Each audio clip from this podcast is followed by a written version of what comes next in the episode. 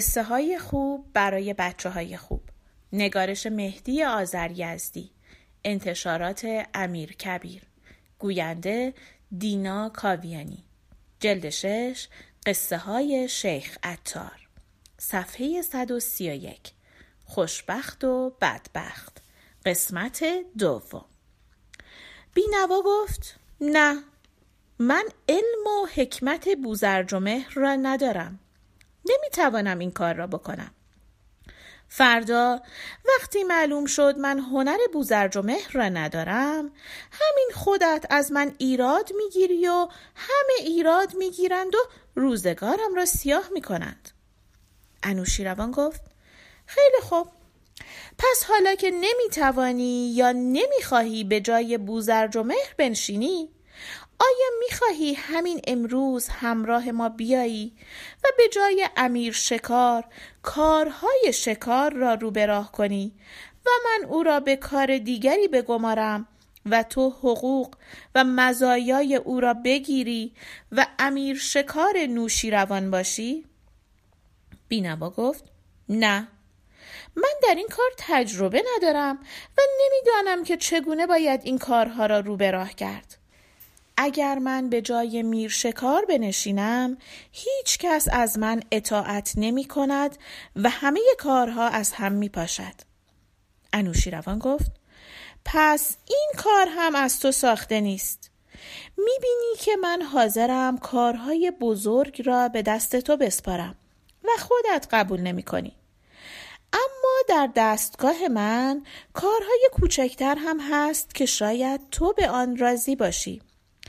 آیا می‌خواهی که دستور بدهم تو را در کتابخانه به کار بگمارند و مانند دیگر جوانان در آنجا مشغول کار باشی؟ بینوا گفت نه. من سواد ندارم و نمی‌توانم با کتاب کار کنم. انوشیروان گفت عجب. پس سی سال بی هیچ کاری در این مملکت گردش کردی و هنوز الفبه را یاد نگرفته ای؟ آخر دوست عزیز خواندن و نوشتن را در سه ماه یاد می‌گیرند اگر تو عوض خوابیدن در ویرانه هفته یک ساعت مانند یک گدا از یک مکتب خانه سواد را گدایی کرده بودی هم یاد گرفته بودی و هم آماده شده بودی که کار بهتری داشته باشی. ولی حالا عیبی ندارد. بعد از این یاد می‌گیری. نمی‌خواهم تو را سرزنش کنم. می‌خواهم بیدارت کنم. بینوا گفت من بیدار بیدارم. من صد تا بی سواد می‌شناسم که هزار کرور پول دارند. انوشیروان گفت بله. درست است. اما آنها هم نیامدند توی ویرانه بخوابند و از بیکاری شکایت کنند. آنها هم این پولها را از انوشیروان نگرفتند. آنها هم نوعی کار داشتند و هرچه دارند از کار و زحمت و فکر و تلاش به دست آوردند. بینوا گفت یا از ارث پدرشان. انوشیروان گفت تو از نوشیروان شکایت داشتی؟ ارث پدر آنها مال پدر خودشان بوده است. من می‌خواهم حساب خودم را با تو روشن کنم.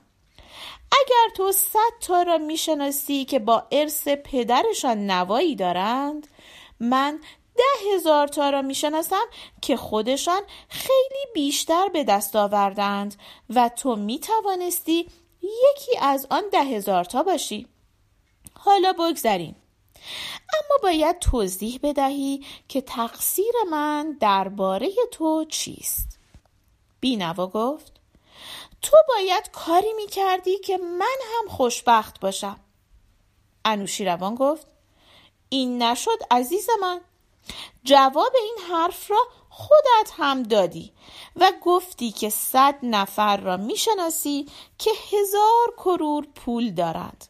پس اگر کار در دست من است من کاری کردم که در مملکت صد نفر در عین حال که سواد ندارند بتوانند هزار کرور پول داشته باشند و مرا عادل هم بدانند و این پولها را یا خودشان یا پدرشان یا جدشان با کار یا فکر به دست آوردند. اگر هم کار در دست من نیست داشتن و نداشتن دیگران به من مربوط نیست. تو گفتی که نمی‌توانی بوزرج و مهر حکیم باشی و امیر شکار باشی و حتی یک کارمند کتابخانه باشی و تو گفتی که باید از زندگی و خوشبختی سهمی داشته باشی. اما نگفتی که من چه کار باید بکنم؟ آیا می‌خواهی که من دستور بدهم از خزانه هزار کرور پول به تو بدهند؟ بینوا گفت این بد نیست انوشیروان گفت اتفاقا این بد است زیرا که پول خزانه مال انوشیروان نیست مال مردم است و مال مملکت است و مال کسانی است که کار می کنند و زندگی را می سازند. اگر من از مال مردم بردارم و به تو بدهم آن وقت تو آن را خرج می کنی و به عوض آن چیزی نمی سازی. آن وقت مردم دیگر خواهند گفت که انوشیروان عادل نیست زیرا مال مردم را بر می دارد و به کسی می دهد که برای مردم نفعی ندارد بینوا گفت درست است آن وقت آدم ظالمی هستی. ولی من چه کار باید بکنم؟ انوشیروان گفت حالا شدی آدم حسابی که پرسیدی چه کار باید بکنی. باریکلا حالا ببینم چه کار باید کرد. تو قدری دیر به فکر افتاده ای. تو بایستی از اول جوانی به فکر یاد گرفتن یک کاری بودی. فرقی نمی کند که چه کاری. هر کار خوبی نتیجه خوب دارد.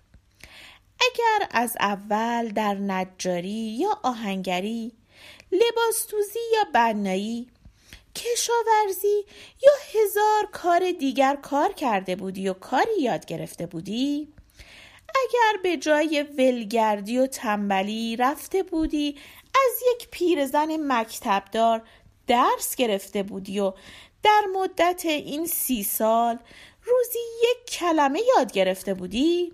حالا تو هم مانند هزاران نجار و بنا و آهنگر و خیاط و کشاورز و دیگران حق خودت را کمتر یا بیشتر از زندگی برداشته بودی.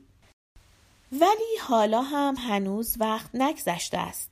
همین امروز را نگاه کن. اگر به عوض خوابیدن توی این ویرانه از صبح تا حالا می‌رفتی یک کوچه را جارو می کردی همان مردم کوچه خوشحال می شدند و تو را عزیز می داشتند و وقتی می دیدند می خواهی کار خوب بکنی یک کسی پیدا می شد که به تو کار بهتری بدهد و هیچ کس هم نمی گفت که دیوانه یا گدایی و بدبختی از تو دور می شد و خوشبختی به تو نزدیک می شد و هر قدر که استعداد داشتی کم کم به همان اندازه از زندگی بهرهمند می شدی. اما اینکه بیایی اینجا دراز به دراز بیفتی و از انوشیروان شکایت کنی دردی را دوا نمی کند. با این حال تو بدبخت میمانی و مردم دیگر قدری کمتر یا بیشتر خوشبختند و آن هم به خودشان مربوط است. آیا درست می‌گویم؟ مرد بینوا از جایش بلند شد و با احترام بیشتر ایستاد و جواب داد راست می‌گویی ای انوشیروان. حالا فهمیدم که خودم کوتاهی کردم. همین امروز می‌روم و شروع می‌کنم. هزار جور کار هست. معروف است که می‌گویند اگر کوهی کار کن باشد در همان کوه هم کار هست. من تا حالا از کار فراری بودم ولی یک چیز دیگر هم می‌خواهم بدانم. پس این عدالت انوشیروان یعنی چه؟ انوشیروان گفت این عدالت یعنی اینکه من مواظب باشم مردم خودشان درباره خودشان ظلم نکنند. کسی مال کسی را ندزدد کسی حق دیگری را نخورد کسی از دیوار کسی بالا نرود و همه مشغول کار خودشان باشند و امیدوار باشند که از زحمت و استعداد خودشان بهرهمند می شوند. سعی می کنم تا آنجا که می‌دانم و می‌فهمم و مردم همراهی دارند کار خودم را درست عمل کنم. و اگر مردم مرا عادل گفتند شاید از همین بابت باشد. تو هم اگر بروی کاری یاد بگیری و کارت را درست عمل کنی عادل هستی. عادل یعنی این. عادل یعنی اینکه هر کسی در کاری که دلش بخواهد خوب باشد. مرد بینوا گفت درست است. حالا من می‌خواهم کار کنم و درس بخوانم. و حالا که به دیدار انوشیروان رسیدم اگر صلاح میدانی کاری کن که راهم نزدیکتر شود. انوشیروان نگهبان را صدا زد و دستور داد برای این مرد بینوا لباسی و جایی و کاری که از دستش براید فراهم کنند و اگر دیدند که می‌خواهد خوشبخت باشد خوشبخت باشد. مرد بینوا را که هیچ کاری بلد نبود در یک کارگاه آهنگری به کار مشغول کردند و به استاد کار سفارش کردند که سعی کند به او کار بیاموزد. زندگیش را هم فراخور احوالش رو به راه کردند. مرد بینوا هوشیار و بیدار شده بود.